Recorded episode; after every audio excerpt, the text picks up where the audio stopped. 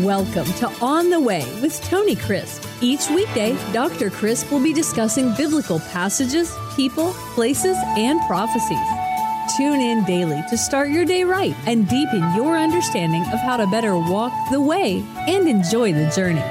Here's your host, Dr. Tony Crisp. Welcome to On the Way. This is Tony Crisp, and this is the 365 Bible Reading Plan. Today is April 26, and our passage for today is 1 Chronicles chapter 29. David is giving his final remarks before the people, before he dies, before he turns everything over to Solomon. And he starts out by saying, Furthermore, King David said to all the assembly, My son Solomon, whom alone God has chosen, is young and inexperienced. The key phrase there is that God had chosen him. When God chooses someone, God equips them. God has the ability to take the lowest of the low and to put within them the skills and the abilities. Oh, yes, they have to hone them. Yes, they have to receive them. But it is God who allows people to rule. He sets up one and puts down another. King Solomon was young and inexperienced. Don't you think that he heard what his dad said about him over and over? He's young, he's inexperienced, he needs wisdom. So, therefore, what was the first thing that Solomon asked God for? What was the greatest thing he asked him for? He knew from his father, who was an older man, a great warrior, experienced, humble in his own eyes. Yes, he had moments of pride, but David's life was one of humility. And he had seen that. And so he went before God and said, God, I need wisdom. You are a great God, and you're the true and living God, and your people are a great people, but I'm a young man. I need help. He had heard his daddy say that over and over again, and so he was ready to listen. And so it says, and the work is great. You see, God's work is great. It's not something that we halfway do. It's not something we hit at and play at. It's something that we do with all of our heart and with all of our might. And so he says, My son, whom alone God has chosen, is young and inexperienced, and the work is great. Listen to this because the temple that he's going to build is not for man but for the Lord God. Oh, Lord, give us people in our churches that understand the work we do is great and the work we're called to is great. And we don't need to halfway do it. Everything we do, we need to do with excellence. Where that people will say, oh, it's going to be for the church. That's going to be a great building. That's going to be a great project. It won't be halfway done because those are the people of God and they're going to make sure that God is glorified and honored in all that we do. Oh, that it would come the day that people would say that once again. Do you realize that the greatest buildings, the greatest edifices of any kind that were built down through the centuries were built by the people of God who named the name of Christ. They built the greatest hospitals. They built the greatest schools. They built the greatest buildings, the churches, the architecture. I have walked in St. Sophia in Istanbul. Earlier it was called Constantinople, and before that it was called Byzantium. It was changed to Constantinople uh, during the days of Constantine the Great, and then during the Muslim period, it was called Istanbul. But the reason that I refer to that city, Istanbul, is St. Sophia, that was built as one of the great cathedrals of the ancient Byzantine world. That was the finest building of the age, and it is still standing today.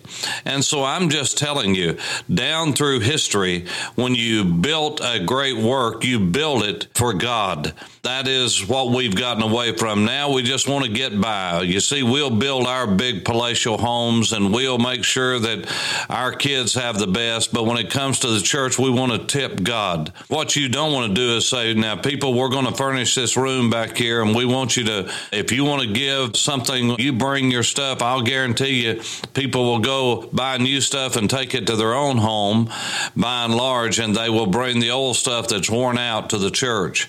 It's just just the way that we look at things, and it's a shame and a disgrace before God. David said, This is a great work. This is a great work because it is the temple that is for God, not for man. Now, for the house of the Lord my God, David said, I have prepared with all my might he said, I put my very best foot forward. Gold for the things to be made of gold, silver for the things of silver, bronze for the things of bronze, iron for the things of iron, wood for the things of wood, onyx stones, stones to be set, glistening stones of various color, all kinds of precious stones and marble slabs in abundance. Moreover, because I have set my affection on the house of my God, I have given to the house of my God over and above of all that I have prepared for the holy house, my own special treasure of gold and silver. Listen to this 3,000 talents of gold. Tons, tons, tons of gold. And it's fine gold of Ophir 7,000 talents of refined silver. That's over 200 tons, almost 300 tons, to overlay the walls of the houses. The gold for the things of gold, silver for the things of silver, and for all kinds of work to be done by the hands of craftsmen, who then is willing to consecrate himself this day to the Lord. Then the leaders of the fathers' houses, leaders of the tribes of Israel, and captains of thousands and of hundreds with the officers over the king's work offered willingly. Now, why did they offer willingly? Because David, their leader, had offered willingly. Oh my word. Think about it. What a leader. He said, Look, I'm giving everything and over and above everything. I've prepared, I've put thought into this, and I am giving. I want to give more than anybody else. And by the way, David, the king, gave more than anyone to build this house, and he wasn't even going to step foot in it. Not one time would he ever even see it. But he was building for the next generation. He was building for a dynasty that was going to be his legacy and he gave and he gave and he gave. And that's why he could turn around and boldly say, Now it's your turn. Now it's your time. Now I need you to step up to the plate and knock a home run. Why? Because he had knocked it out of the park. You see, this is what leaders do they lead, they don't say go, they lead and say follow. Because this is the way that God has always done it. When God wants to do something, he raises up a man. When he wants to do something, he raises up a person. When he does something, he uses individuals and they lead the way. And so the Bible says that these people offered willingly. They gave for the work of the house of the Lord 5,000 talents and 10,000 darics of gold, 10,000 talents of silver, 18,000 talents of bronze and 100,000 talents of iron. Now you say, well, how much is that? 5,000 talents is about 190 tons.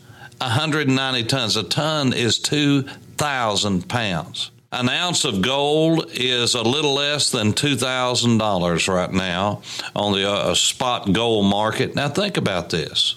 There are 14 ounces to most of the measurements of precious metals, not 16, 14, sometimes 12 troy ounces, but let's just take the low figure 12 troy ounces. And uh, that makes a pound. An ounce sells for uh, less than $2,000 now.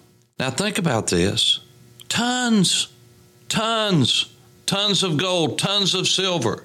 190 tons. That's what 5,000 talents is. About 185 pounds of gold. 18,000 talents of bronze. This was the equivalent to about 675 tons. 100,000 talents of iron. That's 3,750 tons. Now, I'm telling you, these people went all out. You see, the temple that Solomon built was worth hundreds of millions, hundreds of millions of dollars, hundreds of millions of dollars. Now, I can just hear some of the gatekeepers. Oh, I think he's spending too much. I, I, ju- I, just think we're going overboard. I mean, they're making this like we're building this to a God or something. Can you believe it? I mean, you'd think that they're giving this to God.